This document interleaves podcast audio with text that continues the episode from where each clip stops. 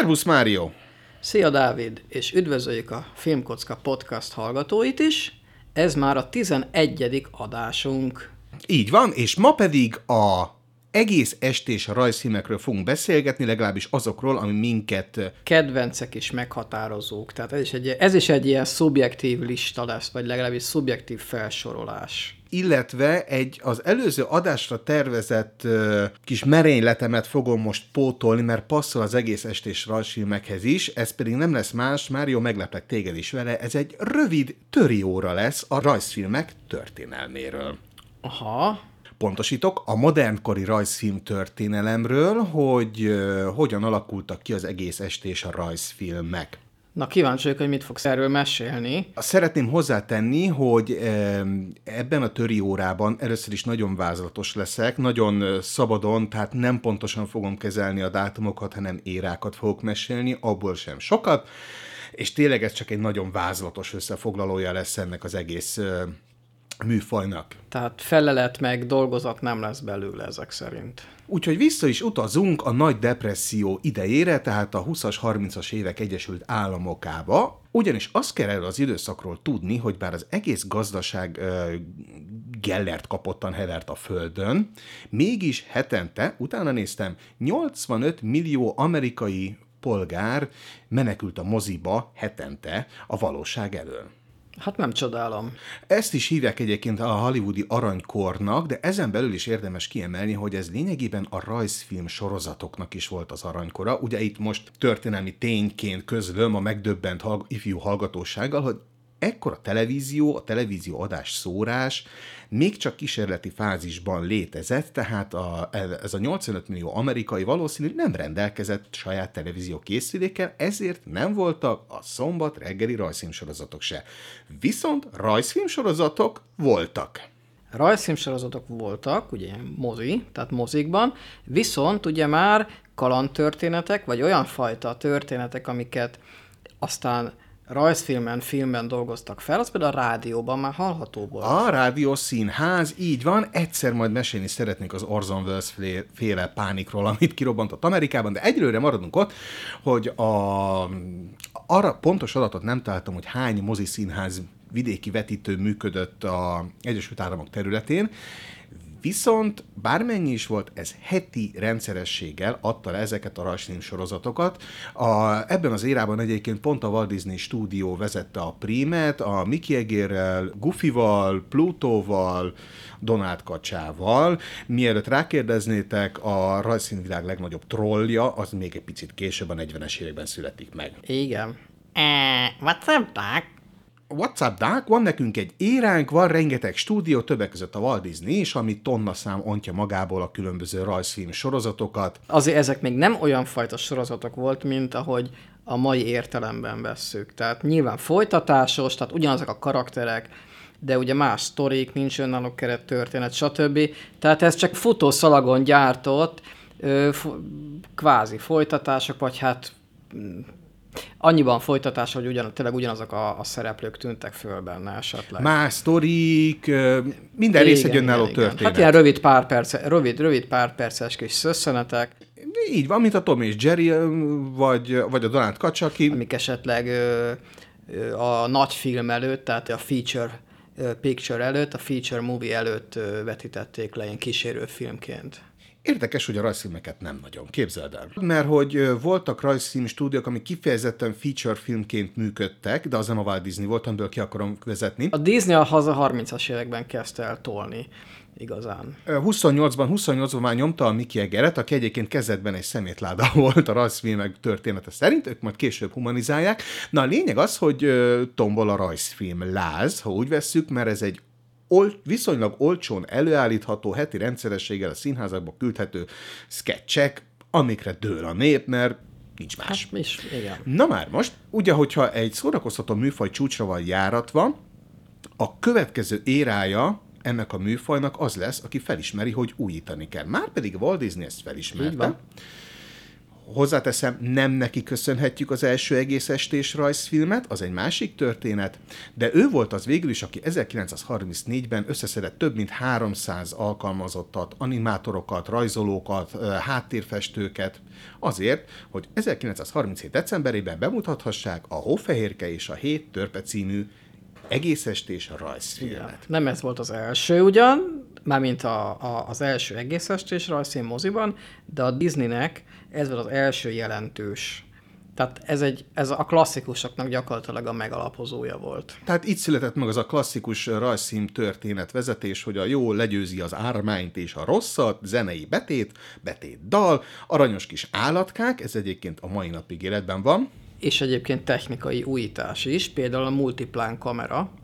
Uh-huh. Ugye a réteges képkezelés, hogy egy külön réteg az alapháttér, egy külön réteg a, az előtérnek a fái, egy külön réteg a háttérnek a fái, és akkor ezeken a te, ezeknek a tetején még ugye plusz a, a, a mozgó karakterek. És ez az egész a mélység illúzióját, tehát a, a tér illúzióját keltette. Tehát ez, ez volt a multiplán technika. A cuki kis nyuszik ott fotkároztak egy erdőben, és a kisgyerek, meg a felnőttek is, már a felnőttek is nagyon nézték, ott benne érezhették magukat a történetben. Hatalmas nagy kasszasiker, nem mellesleg ö, külön műfajt ö, alapított, még Oscar külön díjként jelent meg itt a rajzfilm, ez később ugye beérte magát a fősodorba. Ja, bocsánat, csak hogy ezt mondod, hogy, hogy Oscar díj nyert is egyébként, a hófehérke és a hét törpe, igen, viszont rendhagyó módon olyan Oscar díjat adtak át, hogy volt egy darab rendes díj, és hét picike. Jaj, az cuki. És akkor így osztották ki a, a hófehérke és a hét törpének az Oscar díjait. Hey ho, hey ho, hey ho, hey ho, hey ho. Na tehát, igen. Innentől kezdve a Disney bedurrantotta ezt a piacot, ráérzett, hogy ebben lesz a lóvé, úgyhogy innentől kezdve évente, másfél-két évente nekiálltak legyártani az egész estés rajzfilmjeiket. Többek között jött ugye a Dumbo, a Bambi, a Fantázia. Hú, mi volt az első nagy négyesben még? Pinocchio, a Pinocchio. Pinocchio. Tehát ez volt az első nagy négyes, hogy a többi stúdió is rákapott, egyébként kisebb sikerrel, nagyon sok évtizedekig kis, sokkal kisebb sikerrel, mint a Disney. Azért is egyébként, mert ugye a legjobb szakemberek a Disneynél voltak, és azért nagyon nehézen lehetett onnan elszipkázni őket, mert vagy nem ment, vagy rohadt drágán csak. Hát nagyon drágán dolgoztak. És az meg ugye, és az, és az meg nyilván a, a, a filmnek a, a költségvetését azért alapjában meghatározta. Meg hát nem is volt egy olyan fajta ilyen stúdió, vagy think tank, ahol össze lehetett, vagy ki lehetett találni a, a sztorikat, meg, meg ötletelni lehetett volna. Egyébként a Pixar konkrétan a Disneynek azt a kreatív összeélünk közösen sokan egy asztalnál, és kitaláljuk, hogy mi lesz a vicces, meg a szép, meg a zene. Tehát ezt a Pixar igen, konkrétan igen, a Disney igen, vette át. Na de hát vissza... Hát ez kimaxolta, és egyébként azóta is ez a Pixarnak a, a munkamódszere, hogy ugye van egy mém róla, hogy mi lenne, hogyha nem tudom, ennek lennének érzései, meg annak lennének érzései, aztán hogy mi lenne, ha az érzéseknek lennének érzéseik, Hát és ez a Pixar. És az érzéseknek voltak képzeletbeli barátai.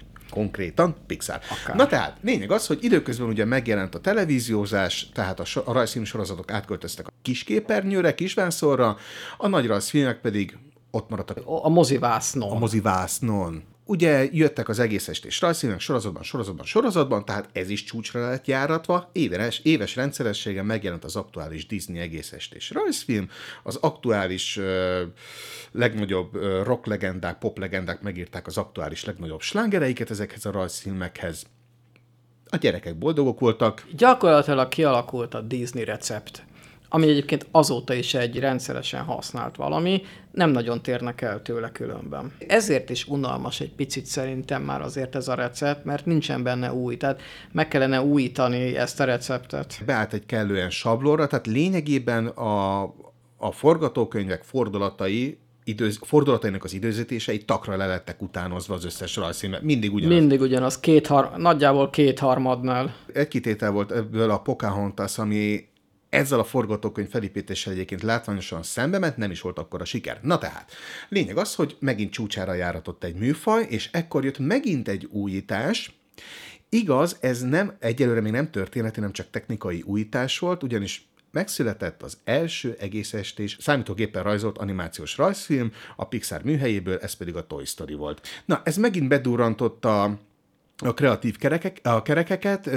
sorba jöttek ezek az, az új technikával rajzolt egész estés rajzfilmek, amik ráadásul rajzfilmről rajzfilmre, vagy inkább úgy mondom, hogy filmről filmre látványosan fejlődtek. Tehát a Toy Story 1-et és a Szörnyerték 2-t egymás mellé rakott, döbbenet a különbség. Ö, igen. Hát textúrák például, fizikai szimuláció, Textúrák, a mozgások, haj, stb. bőr, összehasonlíthatatlan. világítás. De az első Toy Story, az a maga nemében és a maga idejében az egy, egy, egy hihetetlen forradalmi újítás volt. Hogy ez egy, egy egész film, ami számító, nem az volt az első film, amiben számítógépes animáció volt, de az, egész, de az legelső számítógépes animációval készült egész estés film az igen. Mert ugye a Pixar korábban csinált már ö, számítógépes rövid filmeket, de az rövid film volt. Nem egész estés. Na és a Pixar viszont másban is újított, nem csak a technikában, ez pedig a filmeknek a nyelvezete, a története, hogy ez szembe ment lényegében a Disney érával. Hát nem volt már annyira feltétlenül tündi-bündi, meg ilyen ö, cuki kisállatok, nyuszi, kismadárka, mókus. Nincs betétdal. Ha volt is betétdal, az maximum a filmeknek a végén jelent meg, ahogy a nagy kedvencem a, a szörnyerté egynek a végén hallható dal, ami egyébként szintén Oscar díjas lett. Tehát lényeg az, hogy bein, a, a, nem csak a technikában, hanem történetben is újított, újított ez a Pixar, ami lényegében a Disney-től annyira átvette a vezető stafétát, hogy a Disneynek azt hiszem volt egy filmje, amit konkrétan úgy is reklámoztak, hogy az utolsó hagyományos technikával rajzolt egész estés rajzfilmjük, a Tanya hőse, vagy Patacsata, vagy valami hasonló volt, bukott, mint az ólajtó, senki nem volt rá kíváncsi.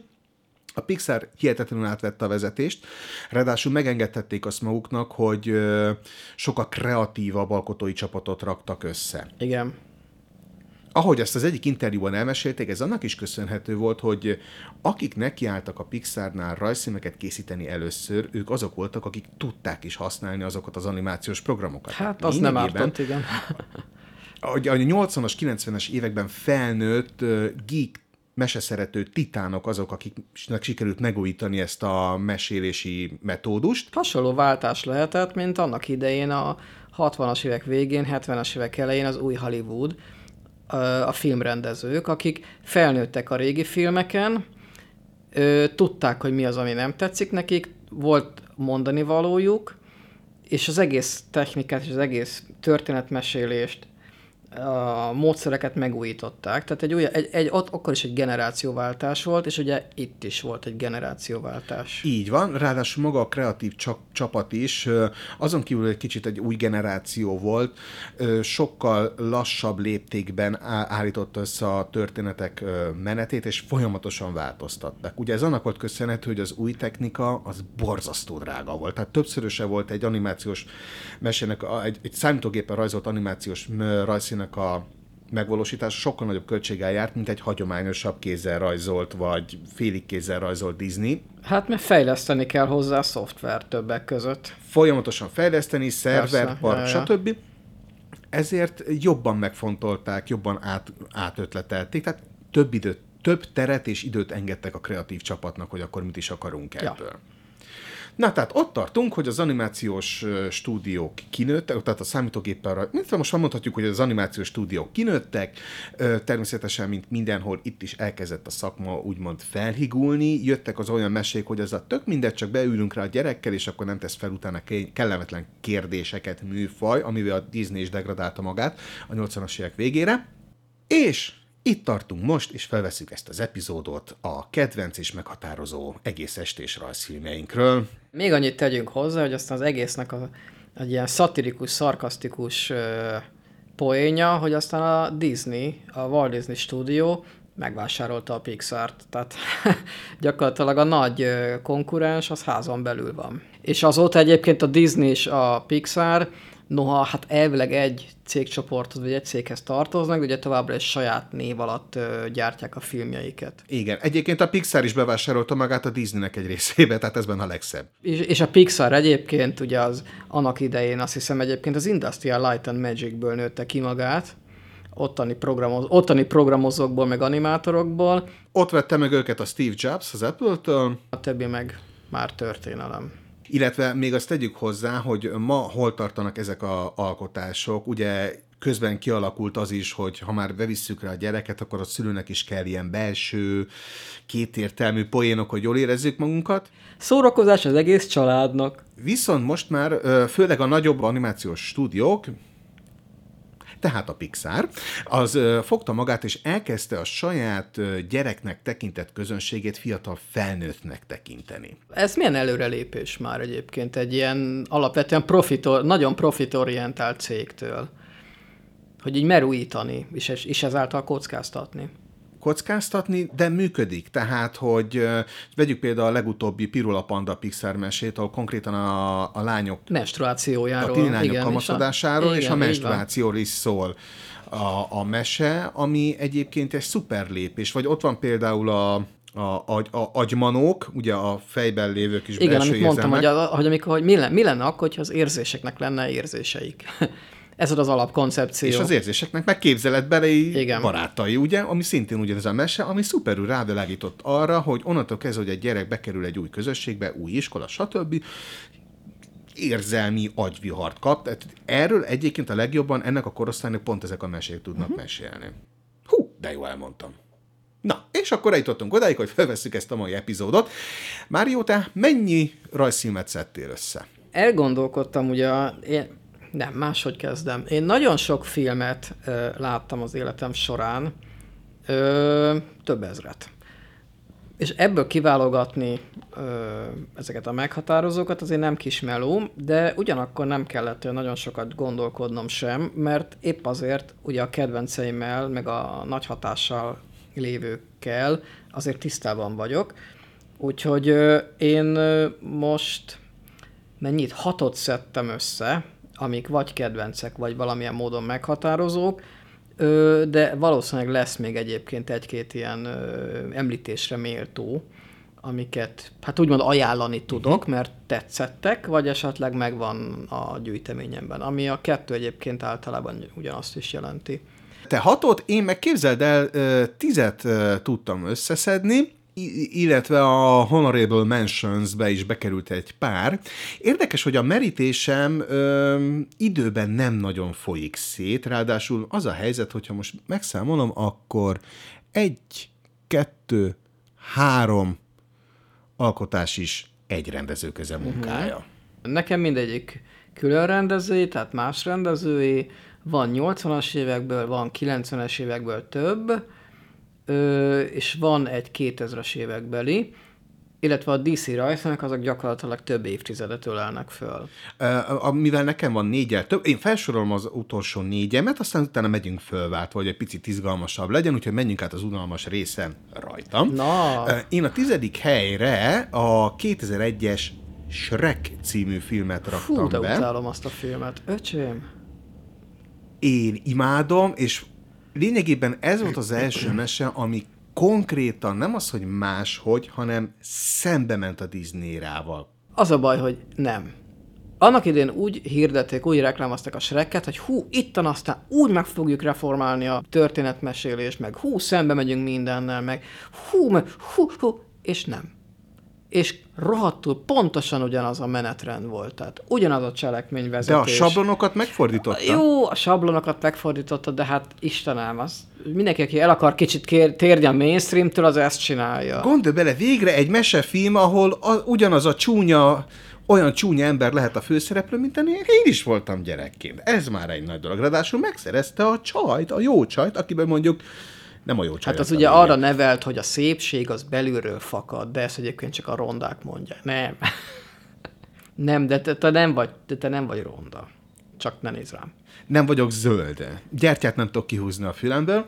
Maga ez a Shrek volt az, amire beültem a moziba, és akkora jót szórakoztam rajta, és a mai napig simán nézhető, a technikai hümhüm részét elhagyva, nekem ez simán oda került a tizedik helyre, Egyébként mondjuk annak örülök, hogy ez annó a 2000-es Oscar diátadáson, vagy a 2002-es, nem tudom, párharcot vívott egy másik mesével, a rajzfilm, ami szintén fölkerült a listámra.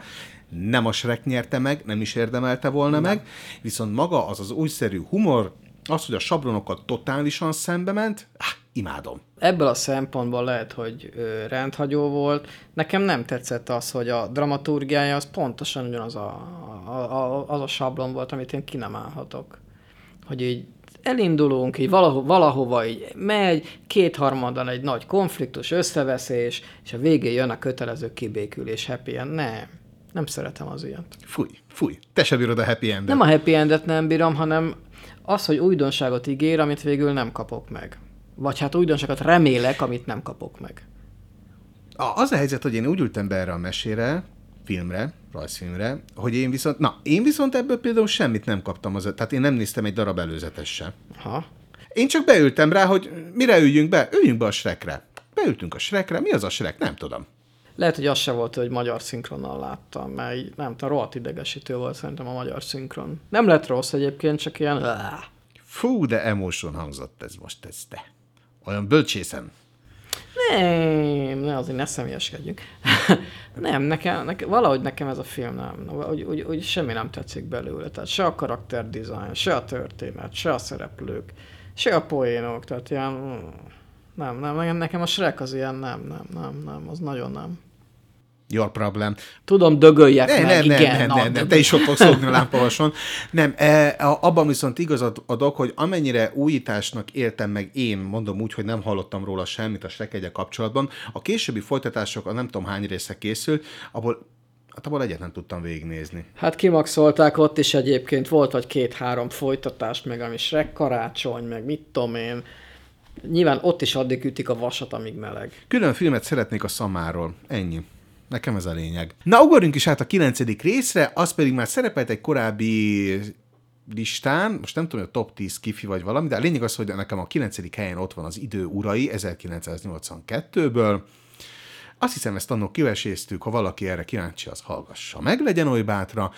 Utána következik nekem a Hihetetlen Család 2004-ből, Brad Bird rendezésében. Az se tetszett. Oké, okay, coming out Nekem nem tetszenek a Pixar rajzfilmek. Nem szeretem egyiket sem. Tudom, basz, dögöljek meg, tudom, cipőben. Á, Ne dögöljél meg, te túl sok DC-t nézel.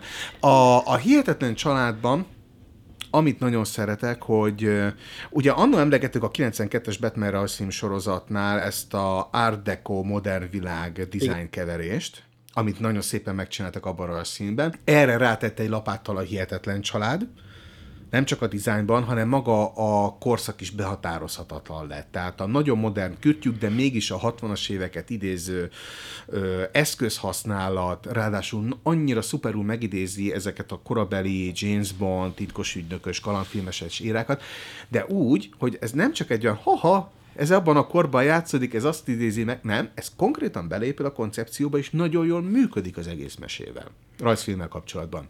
Illetve a másik az, hogy egy teljesen átlagos család ismerhet magára, de minden tagja.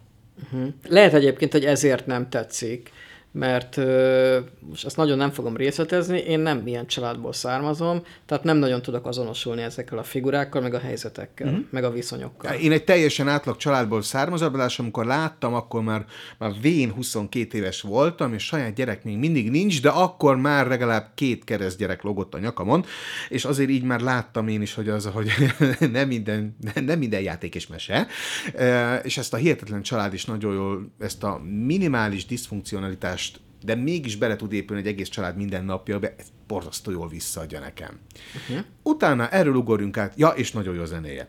Uh, innen ugorjunk át az én negyedik helyezettemre, ez pedig a Nausicaa szélharcos 1984-ből, erről már szintén Igen, is zenytem egy korábbi adásban. A véleményem azóta se változott, ez egy nagyon szuper. Tulajdonképpen film csak rajzolva van. Ennél Igen. éreztem először Igen. azt egyébként, hogy ez egy film csak rajzolva van. Igen. Úgyhogy ez volt az én negyedik helyzet, e- első, utolsó négy helyezettem, utol is értelek téged, úgyhogy Mário, mi a te hatodikod? Én nem tudok annyira így sorrendet mondani, mert én csak így bedobáltam címeket egy csokorba, de igazából nem állítottam őket sorrendbe, mert én mindegyiket szeretem. Mindegyiket más miatt. De akkor mondom azt, hogy például, most akkor az első, amit így kiemelek, az az Oliver is társai című Disney rajzfilm. Ú, de imádom a betét dalát. Nincs nekem gondom, Azaz. semmi se fá, áll, jártam be a buba pirányit, meg az, Az utca utca tudomány. Ez gyakorlatilag egyébként, hogy ez a Twist Oliver ö, sztorinak ugye egy ilyen kicsit kifig vagy ö, átalakítása, meg egyfajta feldolgozása. Mm, ami most eszembe jutott, hogy ez azon kevés Disney rajzfilmek, meg rajzfilmek, gyerekeknek készült rajzfilmek egyike, amiben ö, haláleset látható. Amiben meghal a, a, meghal a főgenya. És ez látható is. Egy hídról zuhan le autóval, azt hiszem, és felrobban. Valami ilyesmi. Nem, az autóval mennek föl a metró szerelvény. Azt igen, azt tudom. Egy hídra, egy hídra, és ott, És ott fel- vágja el a kocsival együtt a metró. A lényeg az, hogy egy jelenetben konkrétan meghal a főgenya. Egy Disney rajzfilmben. Na most azt tudni kell, hogy amikor ez a film kijött Magyarországon, az ilyen, nem tudom, 80-as évek valamikor, és ezt én azt hiszem egy héten minden nap megnéztem moziban. De minden nap, iskola után például. És egy idő után betéve tudtam a teljes filmszövegét.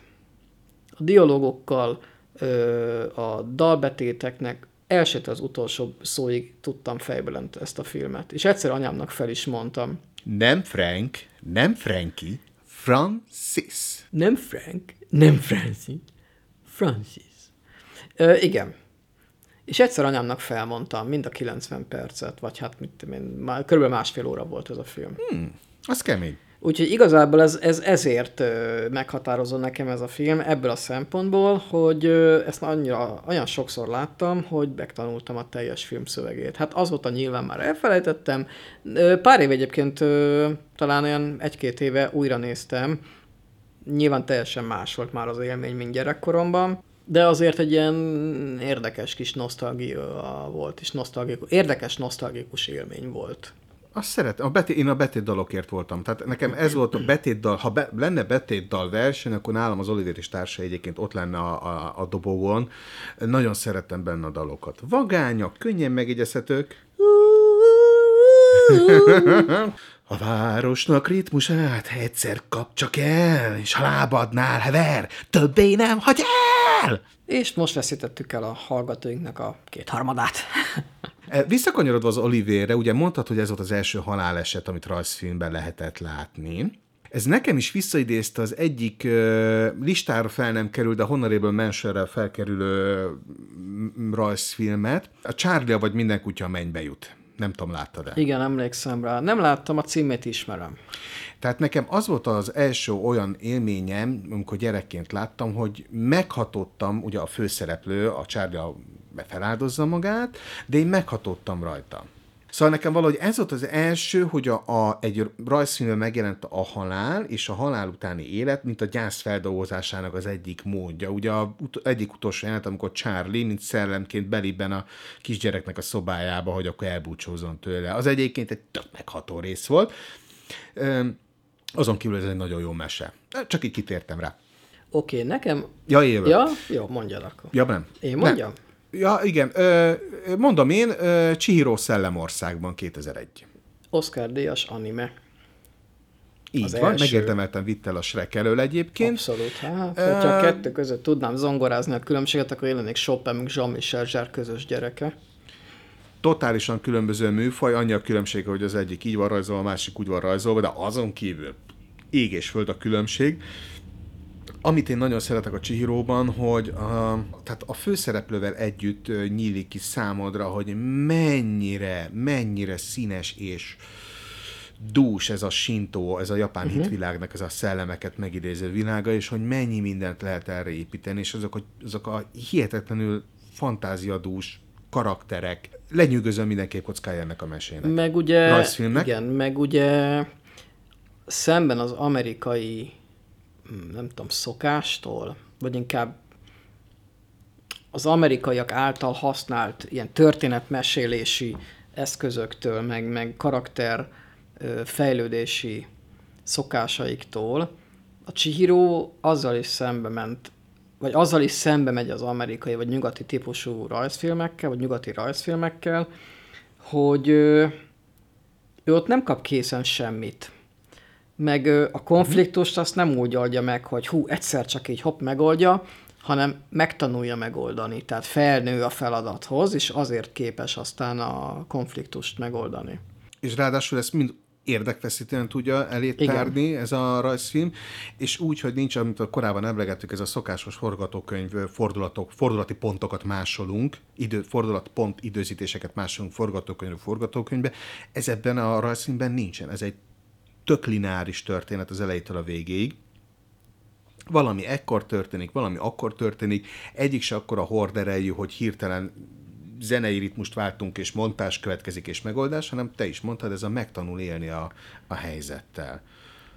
Ahogy megtanulja, hogy melyik uh, kis istennek, meg szellemnek mi a kedvenc étele, hogyan működik a mosoda, hogyan kell az ebédet odavinni, ne, nem véletlenül nyert Oscar. Igen. Ö, akkor az én következőm, az szintén egy Miyazaki anime, az a Vadon hercegnője, Mononoke Hime, a japán ö, eredeti címen. Ez a film, mert végülis ez is film, időzelben csak rajzolva van, ez fejezi ki talán a legjobban a Miyazakinak a természettel való harmóniában való együttélésre való igényét, vagy hogy az emberi létezésnek ez egy magasabb szintje, hogy harmóniában élni a természettel, és ebben a filmben jelenik meg leginkább ez, meg a pacifizmus, környezetszennyezés, tehát csupa olyan téma, amit mi az, aki egyébként nagyon sokszor használ fel a filmjeiben visszatérő témaként. Ezen kívül meg persze azért egy, hát egyfajta szerelmi történet is, bár nem annak indul, és azért ebből, ebből a szempontból is nagyon jól szembe megy az amerikai rajzfilmekkel, vagy hát nem is jó kifejezés, hogy szembe megy, mert hát nem kell szembe mennie vele, hanem ő egy japán rajzfilm, és nyilván az elsődleges célcsoport az hát inkább a japán közönség, vagy az ázsiai közönség, és nem muszáj, nem azért készül, hogy konkuráljon az amerikai filmekkel, nem is tudna egyébként, de nem is kell neki. Nem kell neki, nem is szabad utána mennie. Én ezt szeretem pont a, a mi az, aki ö, történetekben, legyen az mese, vagy csak rajzszín, mert ugye ő konkrétan meséket is csinál. Ezüstálcán nyújtja neked a, a, az alternatívát egy történet élvezetéhez. Tehát ez a nem, nem kell, nem nem tudod előre a fordulatokat, hogy itt, ah, most már nézzük negyed órája, akkor hamarosan jön egy mini konfliktus, amit majd a második fordulat, harmadik negyedében meg fog oldani egy mellék karakter, akit majd elveszi. Tehát ez nincs benne. Nincs, semmilyen Hanem, nincs. Uh, ahogy a Csihiróban is, uh, a Nauszikában is, vagy még egy szintén másban még szintén rajta van a listában, tehát belegondolva egyébként akkor két rendező is osztozik a top. Na mindegy. Szóval, hogy ott van nekem például ugyanez, hogy mész a történettel, nem tudom megmagyarázni, ez tényleg csak azt tudom mondani, amit te is, hogy hagyod, hogy elvarázsolja. Igen, és a, mi az, a filmeknél ez egy eléggé visszatérő hatás, hogy elvarázsol. Túl azon, hogy ugye kézzel vannak ezek rajzolva, vannak ugyan számítógépes animációs részek, de a, mi az, akinek ez egy kitétele, hogy a filmjeiben a számítógépek készült jelenetek, azok nem haladhatnak meg egy bizonyos mértéket és ezt azóta is tartja magát, vagy azóta is tartja magát ehhez. Emellett ennek a vadon hercegnőnek is gyönyörű zenéje van, nem is tudom, tehát ilyen modern nagyvárosi környezetből nézve, meg ebből a kultúrából nézve, ez a természet közeli ideálishoz, ideálisra törekvő állapot, ez olyan megnyugtató, meg nem tudom, olyan reményt ad, meg olyan nagyon kellemes ö, érzést kelt az emberben. Abszolút, viszont tudod, mit ad még emellé szerintem? Ugyanezt a természettel való harmóniában kell együtt élni, lecke, ezt a leckét mondja el nekünk ez a, ez a rajzfilm, viszont ő nem szépíti. Tehát ott most hagyjuk a konkrét jeleneteket, ez konkrétan, tehát hogyha ma valaki ezt először megnézi, aki azt mondja, hogy ú, harmóniában kell együtt élni a természettel, de jó lehet is az, Na ez, az, ez lesz az a rajzszín, ami úgymond az orcájába tolja a tényt, hogy nagyszerű, de az nem olyan könnyű. Hát nem adják ingyen, hanem tenni kell érte. Tenni kell érte, meg onnantól kezdve, hogy le is kell mondani bizonyos dolgokról. Például ez a minden nap van valahol valami kaja a hűtőben kényelmi állapotról, ami ugye hát nagyon nincsen. Illetve, hogyha te valamit enni akarsz, amit nem tudsz leszedni a fáról, vagy felszedni a földről, akkor bizony ölnöd kell. Igen. Elszoktunk ettől egy picit a, itt a modern nagyvárosi környezetben, meg ebben a modern kultúrában. Hozzáteszem, én falusi lettem, nagyvárosi környezetből költöztem faluba, úgyhogy hál' Istennek az én drága feleségem még tudja, hogy kell elvágni a csirkének a nyakát. Te meg kimész az erdőben nyúlra vadászni. Nyúlra vadászol, mint elnelfad. Én vagyok az a gyűjtmen semmire kellő a választott falumba, aki egy nyulat nem tud agyonvágni. Tehát, hogy egyébként mi az, aki szerintem ez a japán filozófiából adódik, hogy ő folyamatosan mondja azt, hogy van egy állapot, amit el akarsz érni, legyen az a természettel való harmónia, visszajutni a szellemvilágból és visszaváltoztatni a malacá változott szüleidet, de azért tenni kell. És ezt a, ezt a tenni kell, ezt nem úgy itt jönne az amerikai iskola, ami ezt egy montásból összevágja, mert az úgysem érdekel senkit, hogy hogy éred el ezt az állapotot. Viszont mi az, aki meg erről szól lényegében az összes meséje, hogy majdnem az összes meséje, hogy hogyan érez ezt a pici, apró sikerélmények, pont ahogy a Csihiróban láthattuk, hogy melyik ajtón kell bevinni, a melyik szellemnek, a melyik húsgombócot, stb. Tehát, hogy, hogy lényegében a, a mi az, aki folyamatosan himnuszt énekel neked a pici, apró sikerekről, meg a tanulásról. Ja. Nem tudtam volna én se ilyen szépen megfogalmazni. Ja, majd picit elámultam magamon. Van miért. Van miért, köszönöm. Megyek is tovább. Nekem következő ötödik, de Isten igazából nekem is a sorrend csak azért van, hogy hogy jutottak eszembe. A Kubó és a varázshúrok, és kérlek, mondd azt, hogy... Nem tetszik, nem tetszett. Tudom. Nem, szeret, nem szeretem. Nem tetszett ugyanabban, ugyanazokból a sebekből vérzik, mint az amerikai filmek 99%-a. Pedig itt is meg rá kiköp, és teljesen átfordít egy-két nagyon ismert sablont, amire azt hiszed, hogy kifut az egész mese, rajzfilm. Itt konkrétan ugye a negatív főszereplő karakteréről derül ki, hogy lényegében ő a 2016-os film, most már lehet spoilerezni, ő lényegében a főhősünknek a nagy apja akit nem legyőznek valami hatalmas nagy csatában, stb., hanem békére lel. Uh-huh.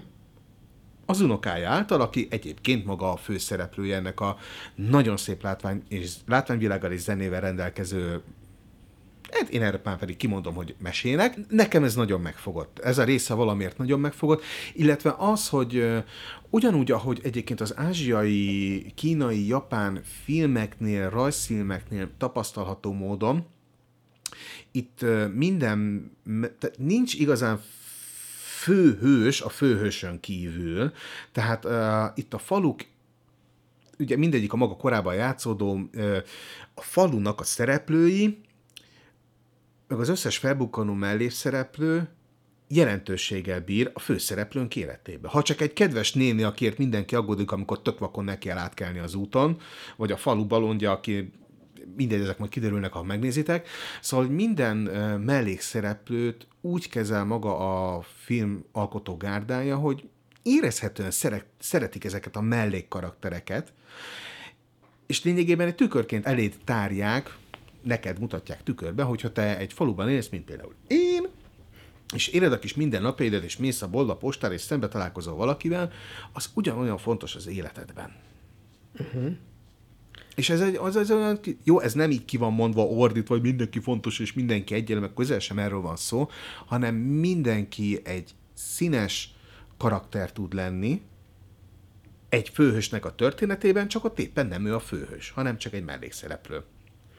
Igen, ez egy kicsit uh, lilaködös volt, de remélem érti az, nem, aki érti. Egyébként nem. Éppen azon gondolkodtam, hogy ezek alapján simán újra lehetne nézni ezt a filmet, és lehet, hogy akkor most már máshogy a gondolnám. gyűlölni Megadnám fogad, neki az esélyt. A Shreket nem fogom újra nézni, de a Kubót az talán. Tehát valahogy engem ez a része érintett meg, hogy ez a, ez a békére megy. Meg amit az előbb mondtam. Te jössz. Na, nekem a következő, hát itt az előbb az óram alá dörgöltet, hogy hát mert én csak DC rajzfilmeket nézek, azért nem, de... Tolj egy DC-t, tolj egy DC-t. Akkor tolok egy DC-t, ez a Batman a rémál arca. Uh, az viszont tényleg jó. Ez volt a legelső uh, DC rajzfilm. Sokak szerint ez minden idők legjobb Batman filmje. És direkt mondom így, hogy Batman film, és nem Batman rajzfilm, hanem Batman film. Ezt korábban beszéltük is, hogy, hogy ha ezt Tim Burton ezt a történetet leforgatta volna Michael Keatonnal, akkor ez lehetett volna Batman 3. Ez egy eredet történet, de különbözik azoktól az eredet történetektől, amik képregényben jelentek meg, például a Year One-tól. Tök más, mint mondjuk a Batman Begins. Ez a film ugye a 92-es ö, szériára ö, alapul, azon alapszik. Tehát ugyanaz a stílus, ugyanaz az alkotógárda. Abban az univerzumban is játszódik, ugye? Igen, uh-huh. igen, igen, igen. Hát, ha úgy tetszik, akkor ez egy... Egész estés változat. Ez egy ilyen pilot. Hát ez egy pilot film, és ezután jön a, jön a sorozat. Jó, hogy ez a sorozat előzménye. Hát ha, ha úgy tetszik, akkor fel lehet úgy is fogni, hogy a sorozat az már egy működő, időzélben működő, tevékenykedő, aktív Batmanről szól.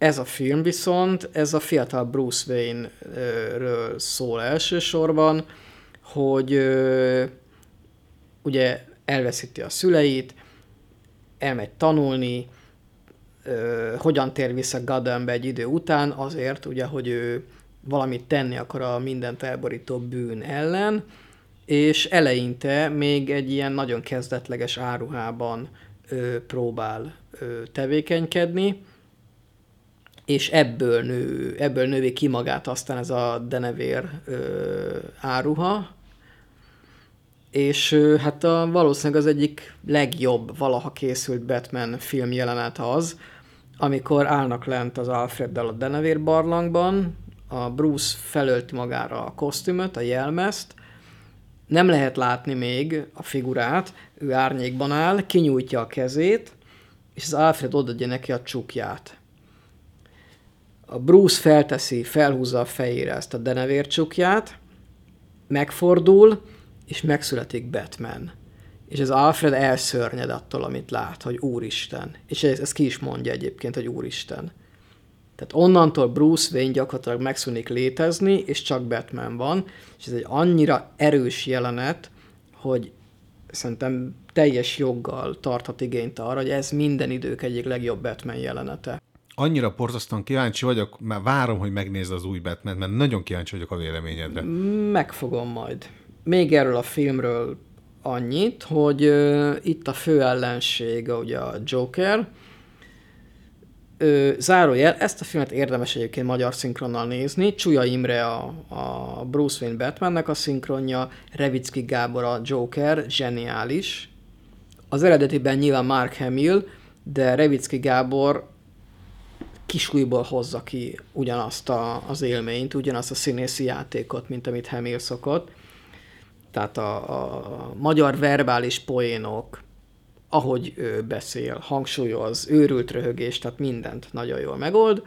És a rém állarca az viszont egy állarcos figura, aki nekiáll gyilkolni a Gademi alvilágnak a képviselőit.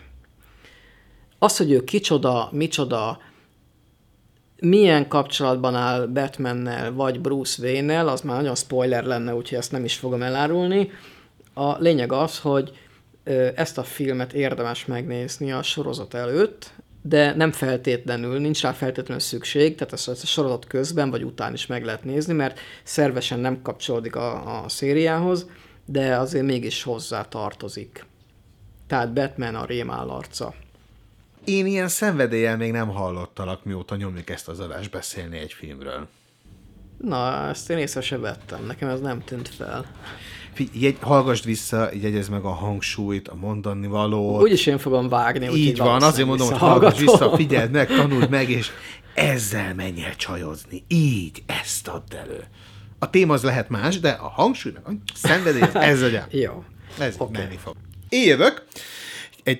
Egy 1999-ben készült, anyagiak tekintetében hatalmas nagy bukát szenvedett rajzfilmet fogok felidézni, aminek egyébként a kult státusza akkora volt, hogy a rendezőjére rábíztak kettő Pixar, egy George Clooney és egy Tom Cruise filmet is. Tudom, miről lesz szó. Kimondom a magyar címét is. Nem vagyok ellenség a magyar címeknek, de ez Nem ez a legrosszabb. Super Haver, The Iron Giant 1999-ből, és... Szintén nem tetszett, és szintén ugyanazok miatt, az okok miatt, amiket már többször is mondtam. És én imádom azt, hogy ezeket a régi sablonokat, amiket te is szidsz, meg én is úgy teszek, mint a szidnék, de egyébként titkon nézem, tehát, hogy ezeket a régi sablonokat mennyire jól felhasználja, és teremtett meg egy stílust, ez pedig a 80-as évek Spielberg filmjei.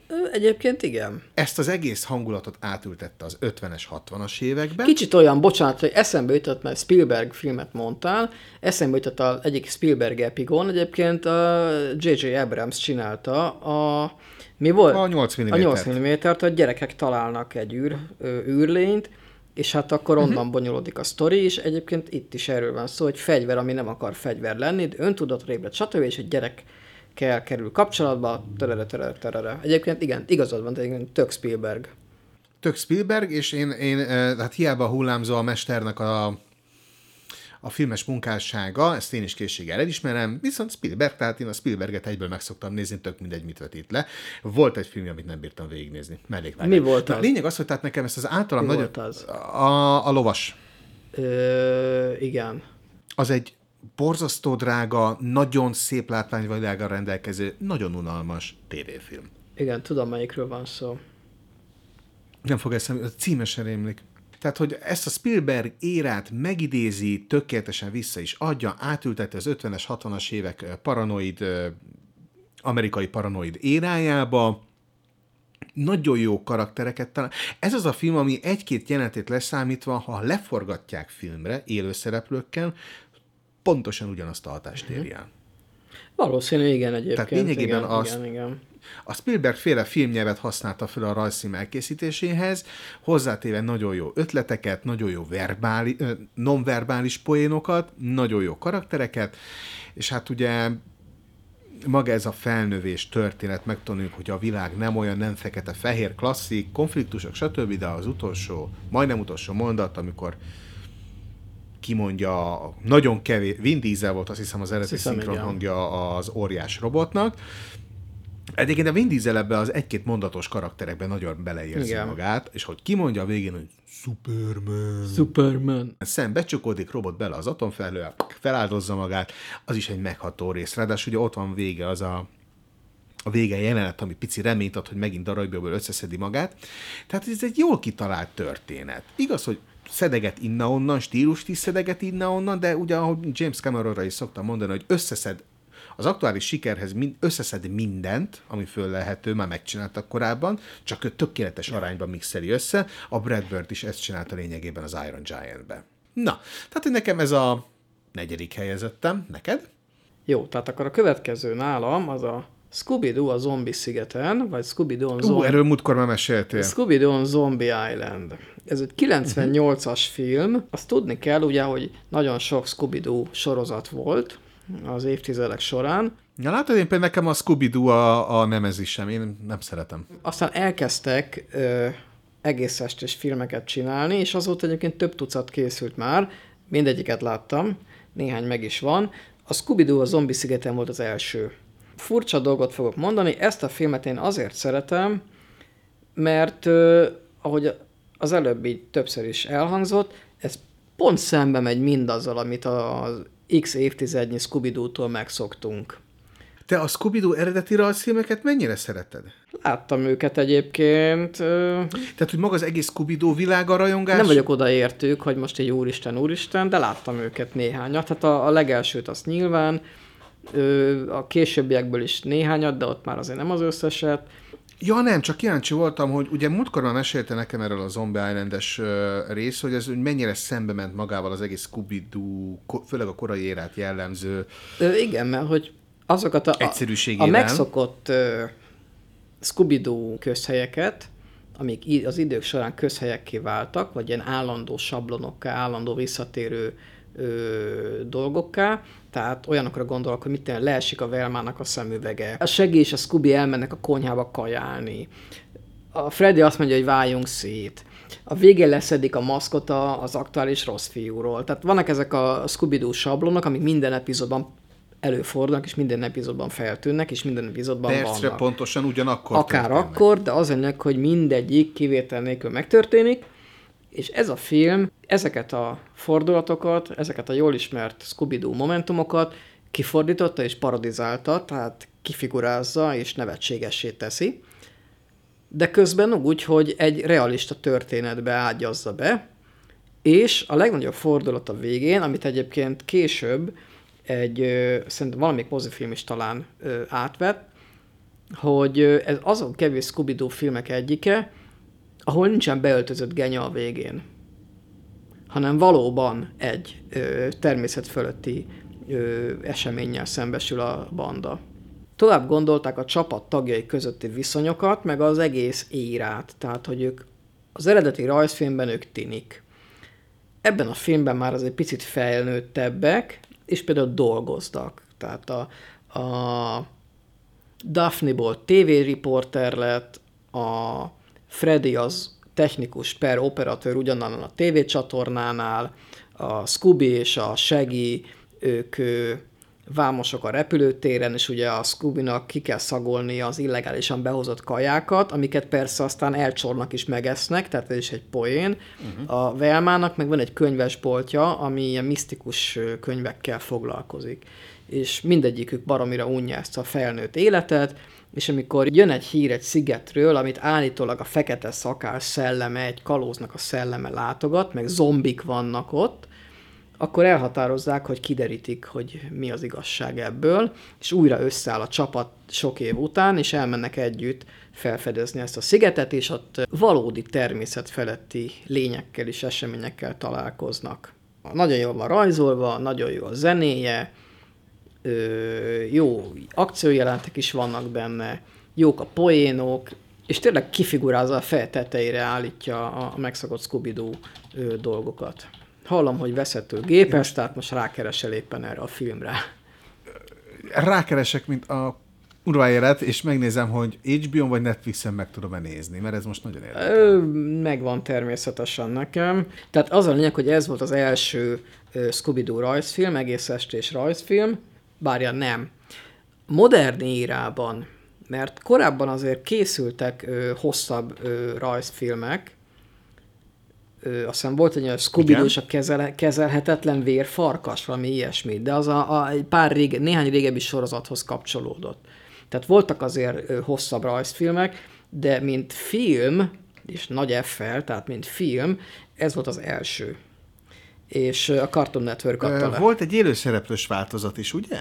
Ö, több is. Ugye a mozifilmben is, aztán a színvonal egyre meredekebben zuhant, és aztán ez már direct to, direct to video ö, szintre zuhant vissza.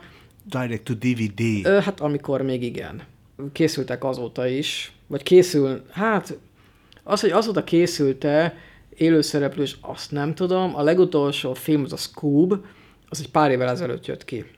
Az is egyfajta ered, uh-huh. eredet történet egyébként, az már egy számítógépes animáció. Ö, sokaknak nem tetszett, szerintem jó egyébként. Tehát az, az is egy picit szembe ment a megszokott sablonokkal, és ö, hát a mostanában divatos ilyen eredet történetek ö, sorába áll be, de mint Scooby-Doo film szerintem elég jó. Lényeg az, hogy ö, ez a zombi sziget egyébként, ez, erről is olyan szépen tudsz mesélni, hogy ez már másodszor hallom, hogy végigmondod. Hát amiket szeretek, azokról nagyon jól tudok beszélni. Hát ez, még talán ezt is meg fogom nézni, már pedig én, én viszont pont, hogy én nem szeretem a scooby a, az eredeti sorozatát, a későbbi, tehát semmi, ami scooby tehát nálam az, amit te mondtál, hogy a sablonokat gyűlölöd, tehát maga a scooby az a, az a az a sablon csimbora szól, ahol minden részben perce pontosan ugyanaz történik. Eredeti szériára beszélünk. Eszembe jutott egy visszatérő poén egyébként ebből a filmből, azt hiszem ebben van, hogy a Scooby egy intelligens beszélő kutya. Zárójel, a sorozatos epizódunkban beszéltem a Mystery Incorporated című sorozatról, uh-huh. ugye a legújabb scooby nem a, bár az nem a legújabb, de az egyik legjobb scooby sorozatról, és ott megmagyarázzák, hogy a Scooby miért tud beszélni. Miért tud beszélni? Nem fogom megnézni a sorozatot, spoilerez. Ö, azért, tud, azért tud beszélni, mert ö, hú, hogy is volt, hogy valamilyen, hú, nem akarok hülyeséget mondani, de földön túli lények megszállnak bizonyos állatokat, akik emiatt beszélni tudnak, és az ő leszármazottaik is öröklik ezt a képességet. És a Scooby is így tud beszélni. Hmm. Ha Ez jól jó. emlékszem, akkor ez volt. Na, de visszatérve, ebben a filmben, ha jól emlékszem, ebben a filmben van egy visszatérő poén, hogy a Scooby ugye ő nem tekinti magát kutyának, vagy hát ő nem kutyaként tekint mindig magára, és mindig, amikor valaki mond, nem szabad bemenni egy csomó helyre, mert hát ő egy kutya. Uh-huh. És akkor mindig mondják, hogy jó, az a kutya nem jöhet be, és a kutya hol? Ja, hogy ő. És akkor ugye mindez angolul, hogy az a dog nem, és a dog where? jó, ezen csak én röhögök, de szerintem marha jó poén.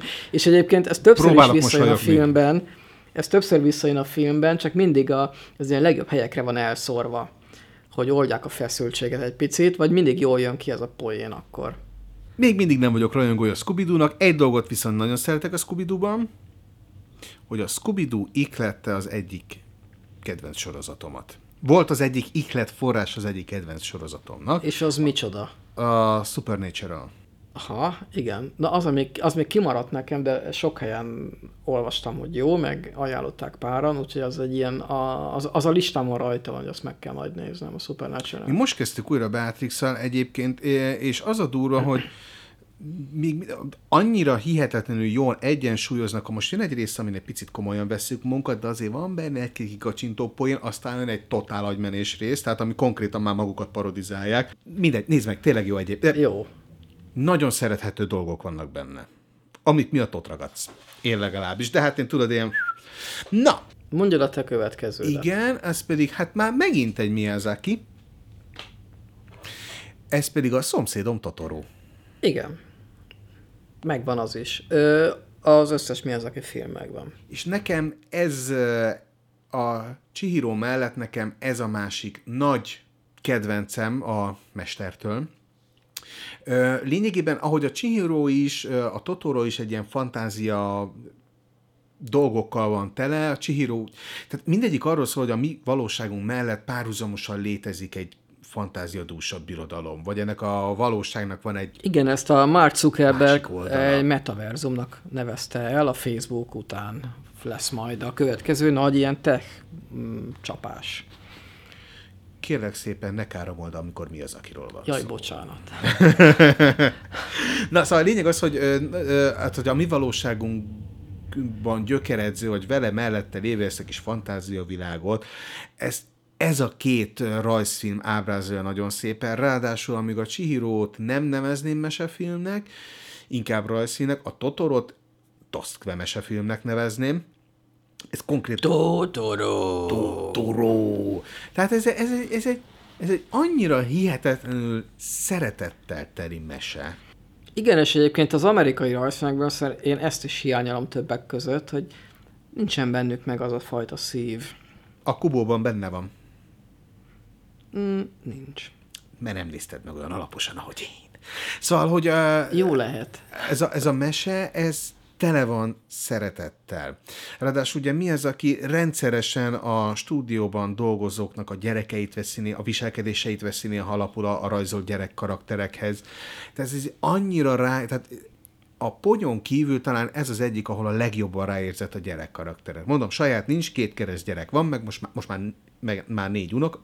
Két kereszt gyerek és két unokaöcs van, tehát így konkrétan rálátok a gyerek lelkivilág fejlődésére, hogy kon- tehát vissza, tehát mintha ezt a mozdulatot a, a, a keresztlányomtól láttam volna, ezt a szófordulatot a keresztfiamtól láttam volna, ezt, ezt annyira szépen visszaadja, ráadásul ezek szerves részei a történetnek.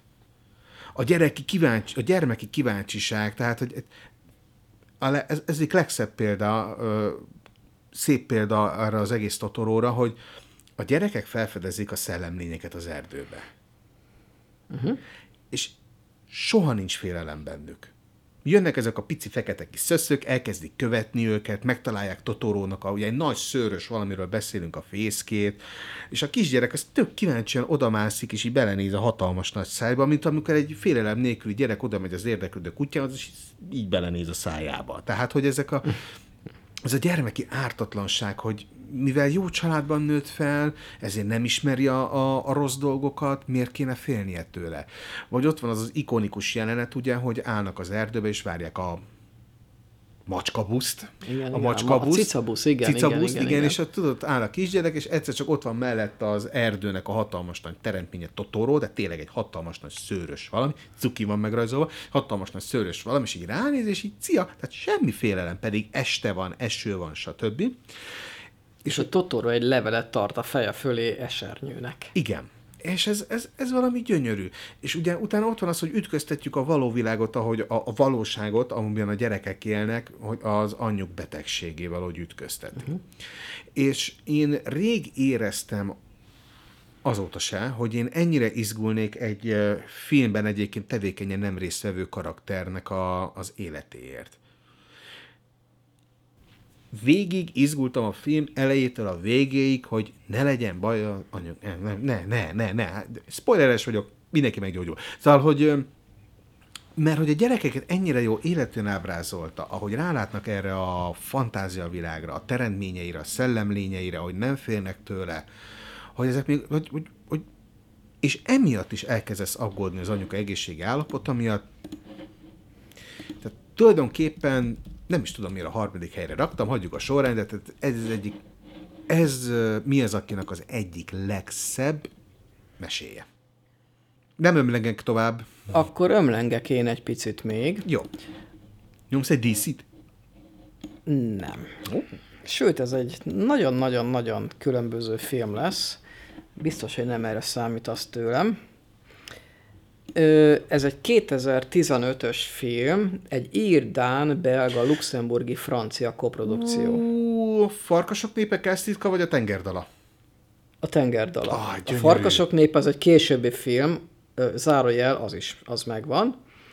Azt nem mondom, hogy nekem ez a film egy óriási nagy kedvencem, de azért meghatározó, mert ez volt az első film, amit egy családi haláleset után láttam először. Uh-huh.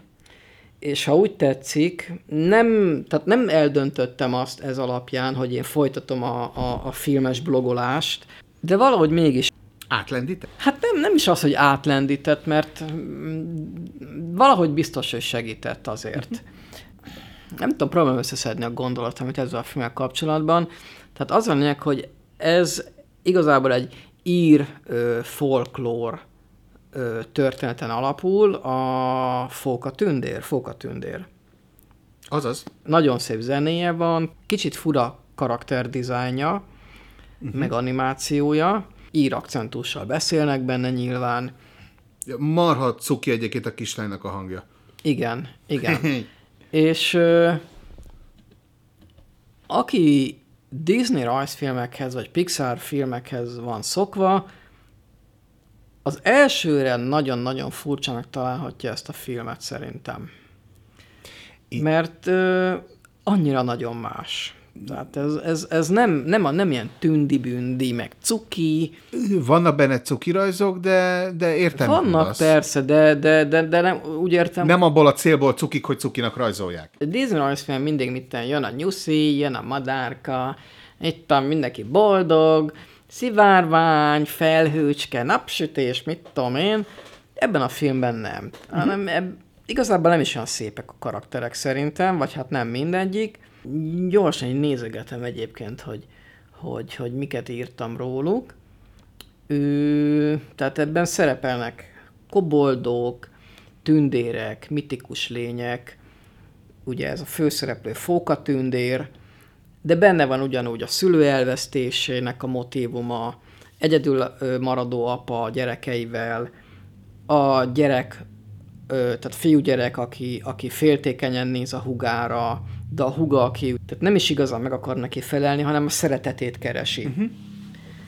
A fiúnak meg ugye el kell fogadnia a hugát, akit viszont ugye őt okolja az anyja haláláért, mert ugye a születésekor, ha jól emlékszem.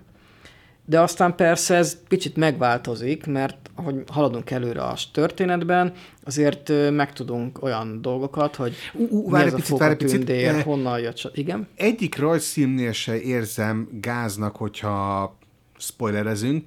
Valahogy eh, ennél a triumviátosnál, mint a tengerdal, a kelsztitka, a farkasok népe, ezeknél, ezeknél adjuk meg a lehetőséget a hallgatóinknak, hogy felfedezzék maguknak. Mindenképpen ajánlom ezeknek a filmeknek a megtekintését, megnézését. Mert nagyon más élményt ad, mint egy Disney, de egyébként nagyon más élményt ad, mint egy Miyazaki, és nagyon jó értelemben. Igen. Igen. Picit, mondom, picit, első rendezés egy picit furcsa. A farkasok népe is egyébként. Uh-huh. Tehát olyan, nem megszokott. De nagyon könnyen bele lehet egyébként rázódni. És Talán a farkasok a történet, népe a legkönnyebben emészthető. A történet nagyon visz magával, meg a karakterek. Uh-huh. És persze ugyanúgy, mm, mit nem, vannak megható részek, vicces részek, tehát filmként is nagyon jól működik.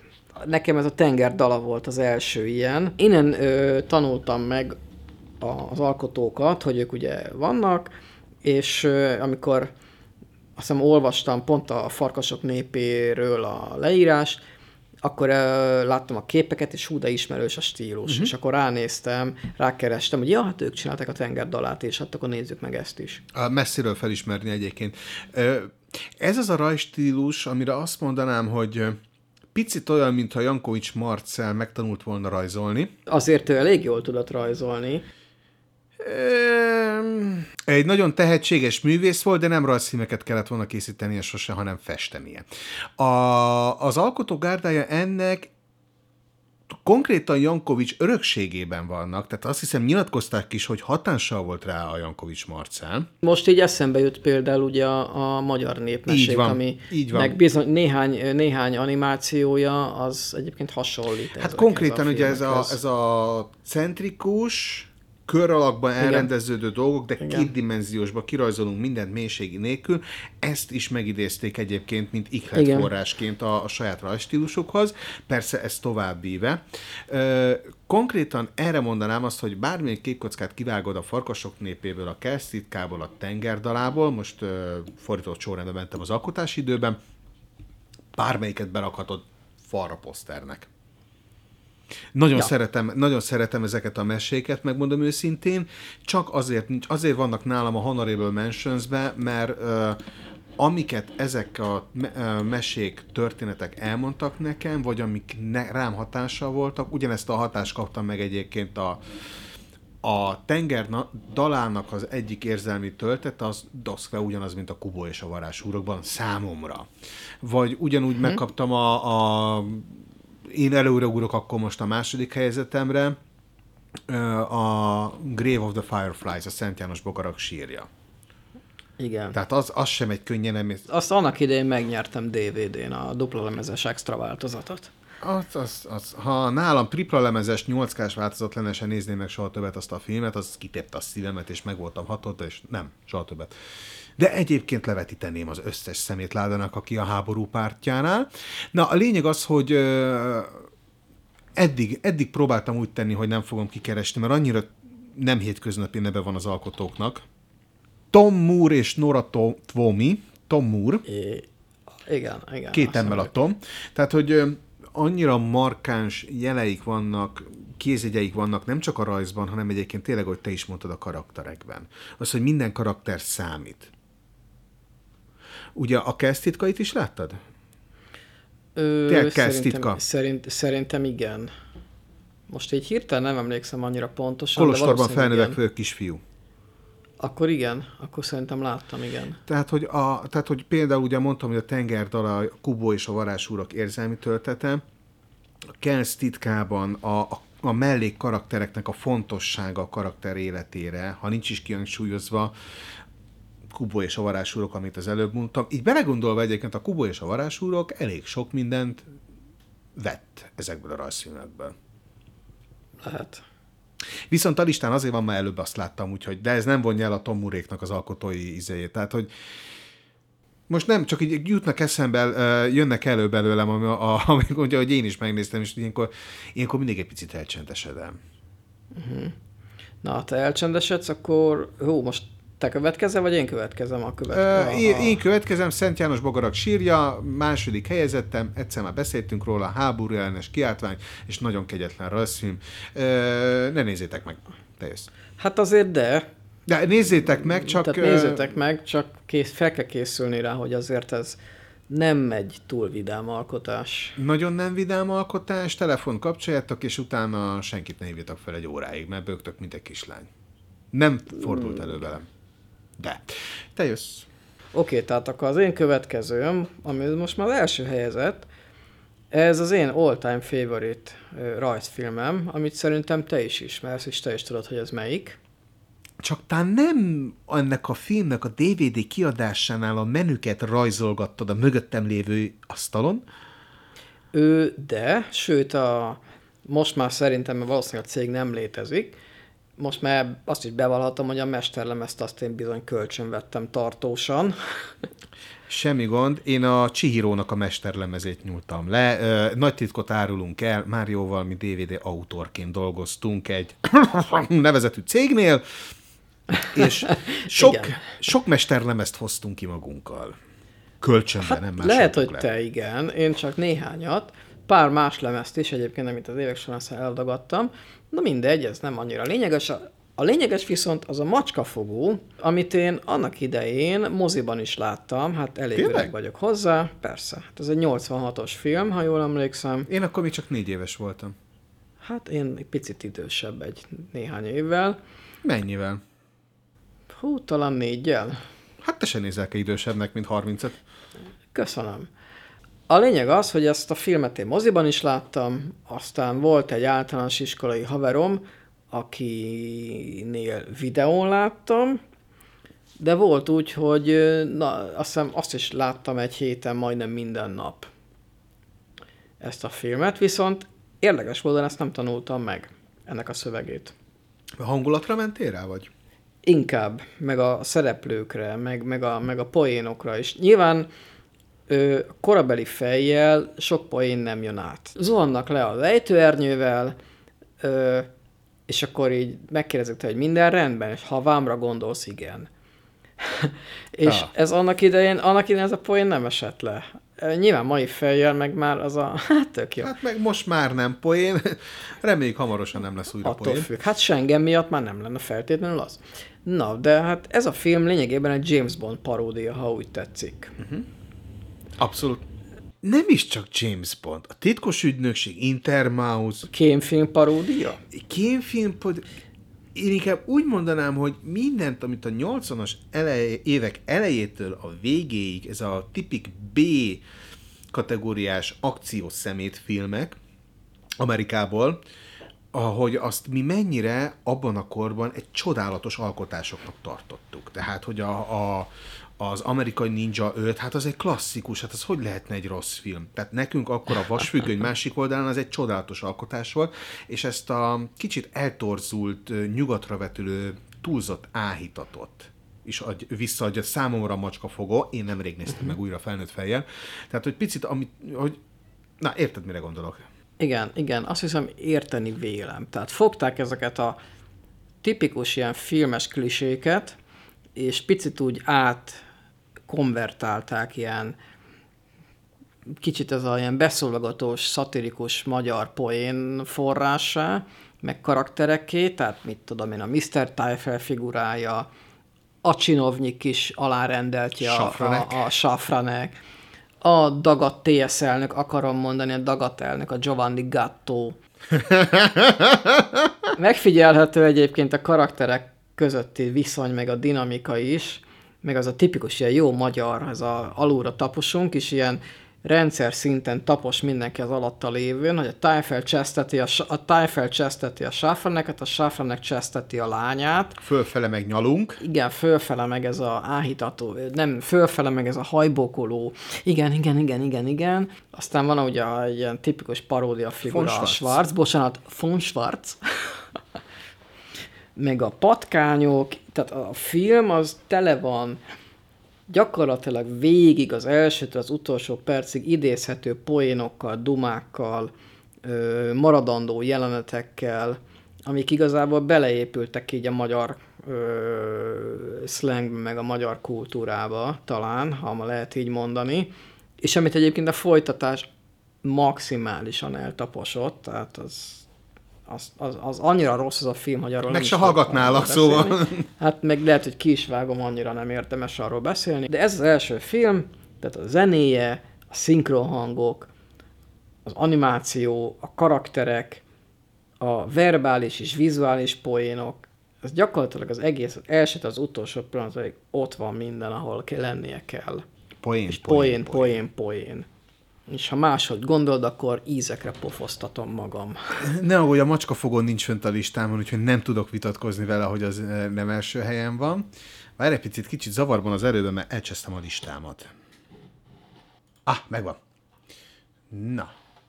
Tehát nekem pedig az első helyezettem egy ö, Magyarországon annyira nem túl ismert ö, mese, pedig megjelent szinkronosan VHS-en az Intercom gondozá- gondozásában, és az arra összevágott trélert meg a Gávölgyi János mondta, ö, hang alá mondta.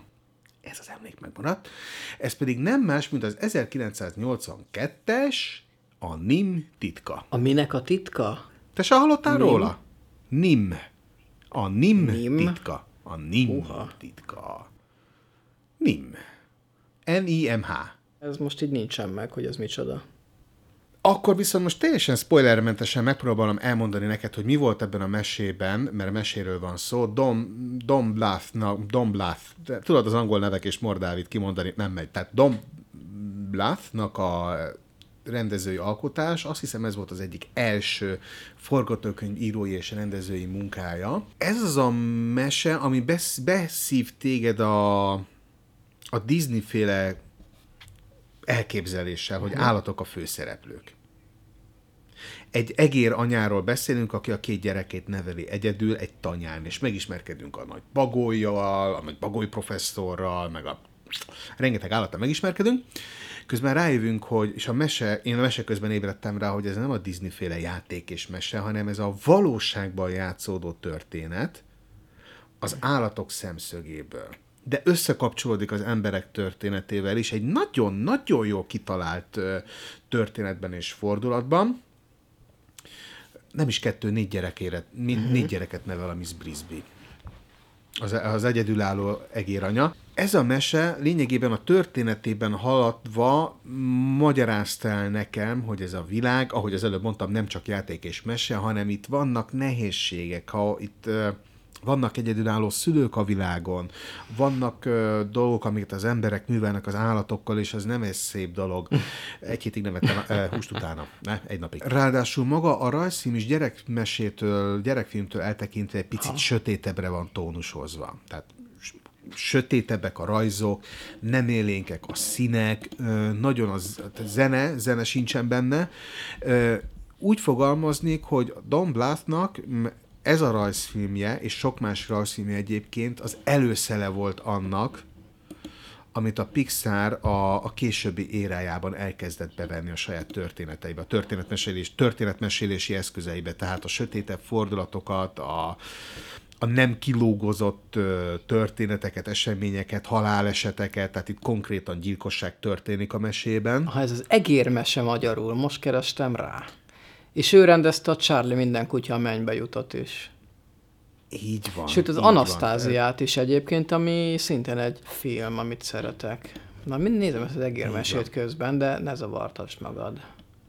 E, Ennyi, nem, azért nem szeretnék róla többet mesélni, tehát én a NIM titkaként ismertem, mert Gálvölgyi János ö, hangján hallom, hogy mondja a, a videó kölcsönzőből kihozott kínálatunk bemutatja a sorozatban, hogy a NIM titka. Akkor egérmese, nem, várja, várja, várja, várja, várja, az egérmese, az ugye a Domlatnak volt egy egérmese című filmje, a, amiben a, az orosz emigráns egerek Amerikába költöznek. Dobom a linket. Most dobom neked a linket, mert látom, hogy ez, ez Hát van, egy, van egy rém, rémemese nevű vagy című. De ez az, bocsánat, nem, nem, nem, megvan, megvan, megvan, megvan, jó, me- megvan, The Secret of Name. Igen, rémmese magyarul. Rémmese. Hát maradjunk a NIM titkánál. Egyébként, ha végig megyünk, ha már itt vagyunk Don Bluth-nál, tehát hogy az egérmese után jött, azt hiszem, nem, bocsánat, a NIM titka után jött az egérmese, Charlie... Őslények országa is például. Őslények országa, és Disneynek is rendezett egy egyébként nagyon jó ö, rajzfilmet, Basil a híres egérdetektív címmel. Meg egyébként ő rendezte a Titan időszámításunk utánt is, ami egyébként egy nagyon szar film. Bocsánat, hogy ezt mondom, de nem volt jó. voltak nagyon jó dolgok benne. Tehát a Domlatról azt kell tudni, hogy ő nem szereti kilúgozni a, a mes, tehát meseként adja elő, nem szereti kilúgozni, tehát a mesében rendre történik haláleset, gyilkosság, mert ezt a történet adja, tehát nem egy szadistáról beszélünk, inkább úgy mondom, hogy ő nem kendőz dolgokat meg jaj, most erről izé, hanem rábízza a szülőre, hogy igen, vannak ilyen dolgok, beszélgessél a gyerekeddel stílusban, és ennek az egyik legjobb példája a Nim titka, a, különösen a történetbeli fordulatok miatt. Úgyhogy kíváncsian várom, hogy mit fogsz róla mondani, ha megnézted. Ő, meg fogom nézni szerintem most mindenképpen. Ő... Igen, és, és akkor ugye a végére hagyva, amíg eljutottunk idáig, egy-két honorable mention szeretnék meg. Én is majd. Egyik a nagy kedvencem, a több réteg miatt, ez az Utropolis vagy Zootopia. Nem Igen, tudom, hogy melyik igen. a magyar cím, melyik az angol címe. Tehát, hogy alapvetően ez egy nagyon jó kitalált világban játszódik, nagyon jó története van, tehát azt mondanám, hogy kriminek se utolsó, Aha. meg egy rendőr akciófilmnek se. Ezen belül pedig a társadalmi kitaszítottság, a pozitív rasszizmus, ez az a szó, amit Pozitív keresek? diszkrimináció. Pozitív diszkrimináció, diszkrimináció. Na még egyszer, pozitív diszkrimináció. Köszönöm, hogy te kimondott helyettem, tehát hogy erről szól, és ezt nagyon jól átadva. Nagyon jó karakterekkel, nagyon szép látványvilággal. Én mondom, tehát ez működik úgy is, hogyha gyerekkel beülsz rá, mindent visz, mindent visz, imádják, de ha te megnézed, akkor te is tudsz rajta izgulni. Mert Igen, igen, igen, emlékszem rá. Jó, jó, jó Aztán film volt. a, Abszolút. A, a Snoopy kutyának volt nemrégiben egy animációs feldolgozása, gyerekdet történet, tehát nincs hátsó értelmezhető jelentése. Azért írtam föl Honorable Mentionnek, mert a Snoopy ugye az egy ilyen három képkockás hétvégi képregény melléklet. Igen. Aminek kulcs státusza lett, aztán lettek belőle később A, a egész Peanuts, estés igen, a. Peanuts. És nem csúnyán beszélek, hanem Peanuts. Pinác, a, a mogyik, aminek egy, aminek egy szintén egész jó rajzfilm, rajzfilm egész estés rajzfilmek születtek, a Snoopy gyere haza például, Igen, igen, igen. De maga ez a legutóbbi animációs, 3D animációval készült feldolgozás, ez adja vissza ezt a három képkockás képregény hangulatot. Uh-huh. Nem az egyszerűsége miatt, hanem mert maga ez a három képkockás hétvégi mellékletes sor- sorozatban jelent meg, ugye rengeteg magazin hátsó traktusában. Ez egy nagyon jó világot pelengére állított világot mutatott be egyébként a, a kertvárosi gyerekekről, akikkel a szülők nem törődnek, hanem csak egymással vannak elfoglalva, ezért mindegyik felvesz egy ilyen másodlagos felnőtt jelleget, a munkamániást, a munkakerülőt, az okoskodót, a, a lufnyát, majd maradjunk ennyiben, és valahogy ezt a hangulatot tökéletesen visszaadja a Snoopy kutya. Tehát e- erre szoktam azt mondani, hogy a Snoopy kutya alkotói tömjék ki pénzzel, és csinálják meg a Kázmér és Hubát. Ú, az de jó lenne. Tehát a, tehát a Kázmér és Huba az, az ami az egy zseniál. Az egy, külön műsor arról. Hát annál, jo- annál, jobban, tudnék. annál jobban egy kisgyerek, kisgyereknek a szemszögéből a hülye felnőtt világot vizsgálni, a különféle kérdésekkel, válaszokkal, eseményekkel, ö, fogalmakkal, félelmekkel, örömökkel, stb. Azt van, szerintem az, azóta, azt azóta se tudták jobban megcsinálni. senki nem tudja visszaadni, és hogy is volt? Most már, most már maradunk egy picit ennél a Kázmér és Hubánál, hogyha Kázmér és Hubáról elkezdünk beszélni, akkor engem elveszített mindenki általában. Én, én hatalmas nagy rajongója vagyok, tehát a Kázmér és Huba alkotójáról szóló dokumentumfilm volt az első film, amit a Google Play Movies-ban megvettem. Teljes áron. Te fizettél ezért. Wow. Én fizettem. A Kázmér és Suba képregényekért, amit a, azt hiszem a vadvilág, vadvirág műhely adta ki Magyarországon egymás után a, a gyűjteményt. Instán követem kiadás. egyébként a Kázmér és Hubát. Calvin and Hobbes. Tehát Calvin and Hobbes, eh, igen, tehát hogy maga az alkotó egyébként azt hiszem valamikor már lassan 30 valány éve lezárt, de kezdte el ezt a sorozatot, de ő be is zárt, tehát ő le is zárta. Nem úgy vagy, a, hogy a folytatásban, hogy a Kázmérnak a kislánya, aki a Hubát megörökli? Nem, nem, nem, az egy, fan, az egy, az egy Más, ö, az egy rajongói. fanfiction, az egy fanfiction? Volt, maga a, a képregény az egy fél, egy ilyen, egy ilyen széles vásznú negyed oldallal ért véget, hogy elindulnak szánkózni, és ugye a, a Kázmér hátréz a képzeletbeli plüstigrisére, képzeletbeli barátjára, akit a plüstigriseként lát a való világ, hogy uh, it's a magical world, Hobbs, all body, let's go exploring.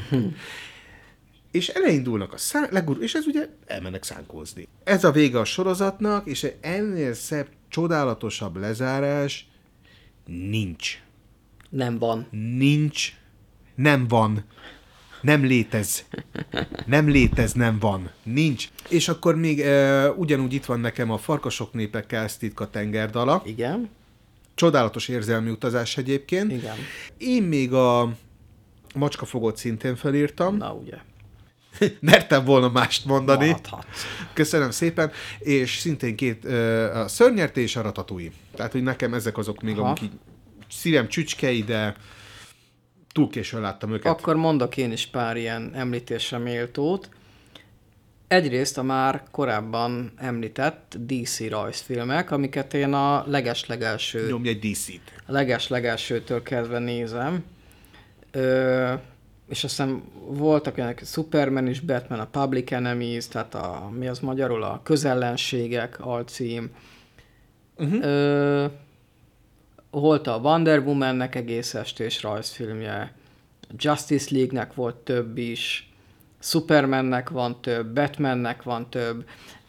Annyit azért érdemes tudni, hogy eleinte ezek azért még jobbára eredeti ötleten alapuló filmek voltak, viszont később, amikor már picit kezdtek kifogyni az ötletekből, akkor elkezdték feldolgozni a klasszikus képregényeket. Mozgóképes adaptációk születtek, például a Killing Joke, ami magyarul mi az a gyilkos tréfa, Gyilkos tréfa. azt is megcsinálták, hát rohadtul nem lett az olyan. egyik legjobb Batman képregény szerintem. Hát igen, a film az nem lett annyira jó ehhez képest. Ellen Moore nem vett részt benne. Maradjunk annyiban. Hát meg kibővítették. Kibővítették, fölösleges volt. Ha a Killing Joke-ot az elejétől a végéig hűen feldolgozzák, akkor ez egy fél órás, 40 perces rajz. Igen, csak akkor azt nem lehet eladni úgy ö, annyira nagy közönségnek, mert az egy, az egy nagyon, hú, tehát az, az egy nagyon, nagyon nagy gyomrost ad az embernek általában. Én egyébként máig nem értem minden momentumát. Mindegy. Az egyik legjobb, valaha készült egyik legjobb Batman képregény. Ö, feldolgozták a Long Halloween-t, van a Batman is a fia, aztán abból lett még pár új rész. De ezek az új filmek, ezek nem annyira jók már. Kicsit elmentek egyébként a komorabb, véresebb irányba. Nyilván hatással volt Próbáltak rájuk. felnőttek lenni. Igen, meg lehet, hogy picit úgy próbálták megragadni az élőszereplős filmeknek a közönségét. Szerintem nem egészen ugyanaz a kettő. Átfedés lehet, de Így van. valahogy nem, nem érzem azt, hogy ezek a rajzfilmek ezeknek az embereknek készülnének. És nagyon sok lett az akció. Tehát nagyon nyúlfartnyi lett a sztori. Ezt múltkor ki is veséztük, Igen, hogy igen, ez a igen, gond a igen, rajzfilmek, igen. hogy unalmasak és hosszak Egy a idő után igen.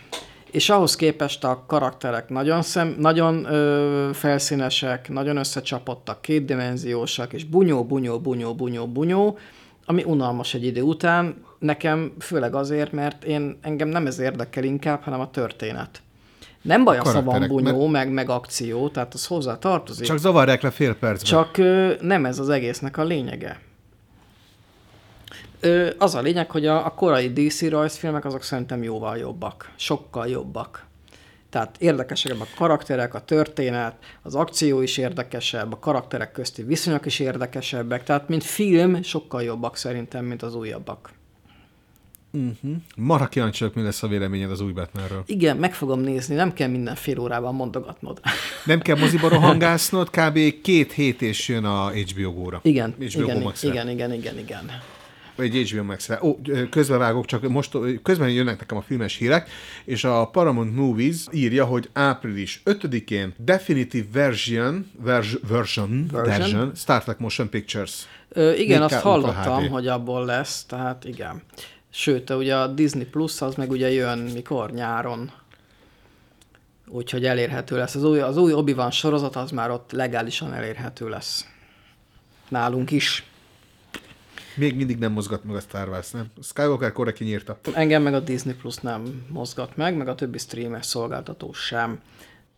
A HBO Max az jó. Az sem érdekel igazából, mert az én filmes ö, ö, fogyasztásomat 99%-ban máshonnan, más úton, módon ki tudom elégíteni. Uport. YouPorn? Ö, nem, Pornhub. Nem. Átláthatom a menüje, igazad van, tesó. Mikrofon ököl, pacsi.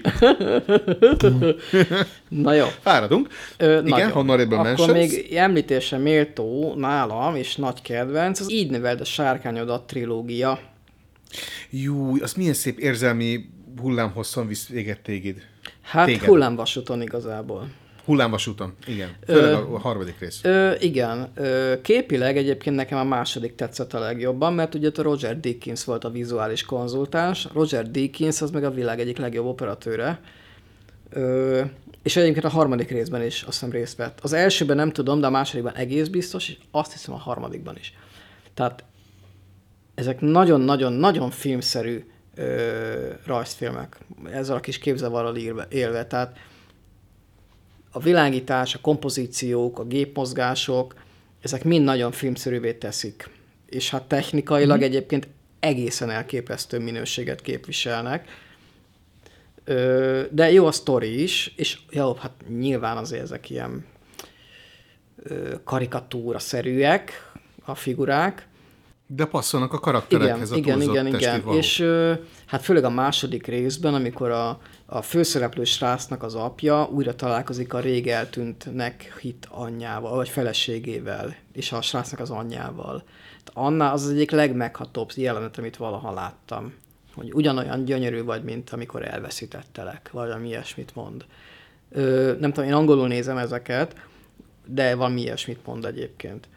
És persze a fejlődés a három film során, hogy a főszereplő gyerekek, azok a második filmben már azért kamaszok, aztán a harmadikban meg már fiatal felnőttek, és akkor hogyan alakul a viszony közöttük többek között, meg a sárkányokkal is. Ja, bocsánat, elégedetten bólogatok, mindig elfelejtem, hogy itt csak hang van Igen, végeredményben. Dávid elégedetten bólogat, mint egy vidám butha. És van még egy, amit szeretnék megemlíteni. Szerintem ez Magyarországon, hát ismeretlen talán. Vagy hát legalábbis nem igazán. Nem mondj címet, vezess rá. Úgy lehetne mondani, meg az eredeti francia cím, hogy a hold őrzője. Azt hittem a Belleville rendezvút fogod Fú, mondani. nem. Ez olyasmi, azt írtam róla, hogy a, mi az, aki Hayao találkozása az avatarral. Elvesztettem, mondjad. Ez a Hold őrzője című film, hát az eredeti címén, magyarul ez a Münó, a holdbéli manó. Na most ezzel egy probléma van, pontosabban kettő, hogy a Münó nem holdbéli, mivel nem ott él, és nem is Manó, mivel faun. Tehát a magyar fordítás nettó baromság ebből kifolyólag.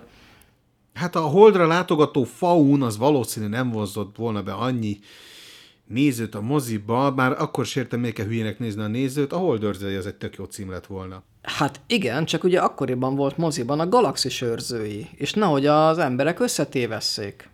Itt jegyzem meg, hogy annak idején az Avatar ö, élőszereplős filmet azért nevezték el, azért hagyták el az Avatar ö, címet, és csak lett az utolsó léghajlító, tehát magyarul Mert is jött és a James angolul Cameron is, mert jött a James Cameron avatar, és nehogy az emberek összetévesszék. Tehát az emberek mondjuk nem annyira hülyék, jó, de, de hogy igazából, igaz, ez, szerintem ez, erre csak a forgalmazó gondol, hogy hát az emberek össze fogják téveszteni, nem fogják összetéveszteni.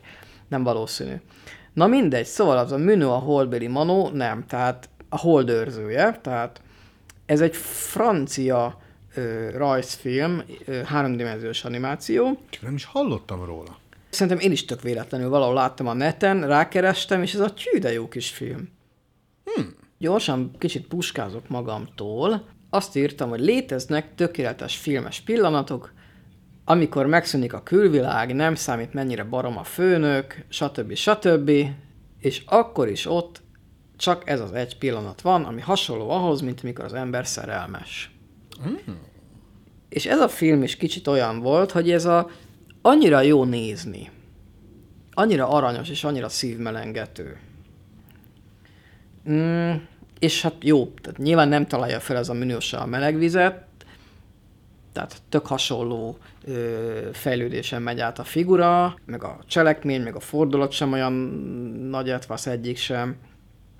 Tehát ezeket láttuk már nyilván, tehát ezek ilyen ősi motivumok, meg, meg, meg arhetipusok, a jó is, a, jó is a rossz örök harca, fényes a sötétség, stb. gonosz megváltása. Ez ott volt a kubóban, mi nem tetszett neked rajta? Én ezen vagyok kiakadva. Nem tudom, az nekem, nekem, az úgy, nekem az úgy valahogy nem.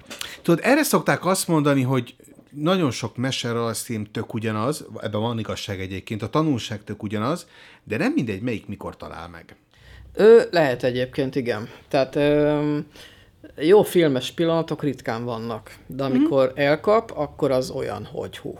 Igen, mint a Néma filmesnek az utolsó jelenete. Én szeretem azt a filmet. Azt az egy zseniális alkotás, és annak az utolsó jelenet az, ami az egész filmnek így ez a...